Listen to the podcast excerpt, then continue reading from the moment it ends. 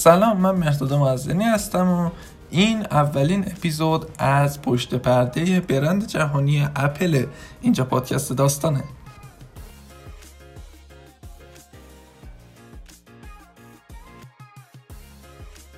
خب برند جهانی اپل که دیگه همه می‌شناسن و حداقل یکی از محصولاتش توی دست هر نفر یکی از محصولات اپل هستش. حالا فرق نداره. AirPod باشه آیپد باشه آیفون باشه Apple TV باشه یا چیزای دیگه یا شاید هم مکبوک باشه.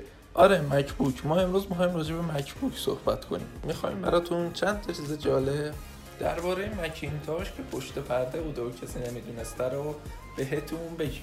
سال 1989 اپل وقتی که مکینتاش دو رو معرفی کرد الان میشه فهمید که اون موقع استیو جابز به چه علمی رسیده بود. تازه چند تا شرکت دیگه مثل مایکروسافت و اینجور چیزا به وجود اومدن و تونستن مثلش رو بسازن. لپتاپ مکینتاش توی اپل کلا غوغای زیادی به پا کرد. و اولین چیزی بود که استیو جابز و دوستان و مهندسینش به اون رسیده بودن. حالا چرا انقدر خوش درخشید و داستان ساز شد؟ چون توی اون زمان لپتاپ های قابل حمل و اینجور چیزا اصلا نیومده بود و اپل اومد یه نوآوری جدیدی کرد.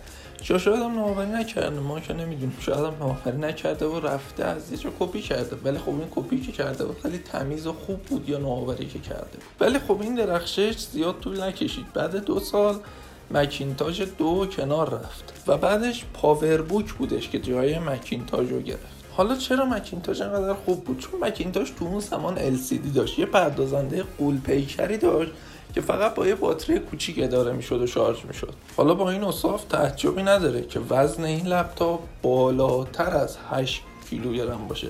چون بالاخره باتری که توش به کار رفته بود و چیزای دیگه و پردازنده های بزرگش وزن اینو زیاد می‌کرد و وزنش 7 کیلوگرم شده بود با قیمت 6500 دلار.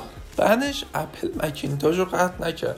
مکروس رو که داد به اونا ضربه نزد. کاری کرد که اونا بتونن آپدیت جمع و حتی بعضیشون به اینترنت متصل بشه حالا بعد مرگ استیو جابز یا همون موقع که زنده بود این سیاست اومد که خب iOS نباید تا یه زمانی باشه یا مکوس و جلو کشیدنش رو چیزش کردن دیگه. چیزایی که قدیمی بوده شد دیگه آپدیت نکردن که خب برای شرکتشون به صرفه بود.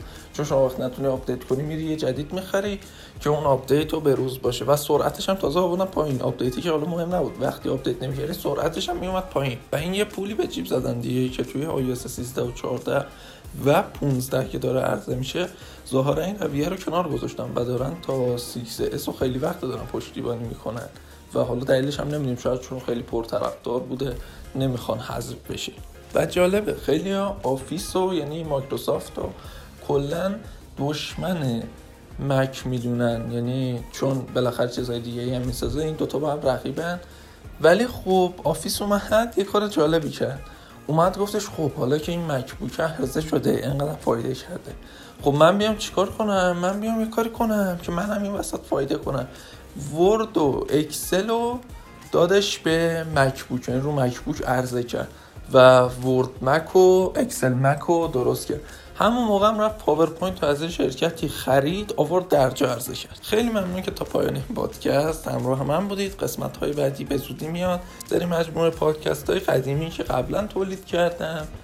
توی آپارات هستش. می‌تونید برید توی آپارات search کنید پادکست داستان رو و اونجا هم چیزهای جدیدتری داریم. اینجا هم چیزهای متفاوت تری داریم و هم می‌تونید ببینیم خیلی ممنون. خدا نگهدار.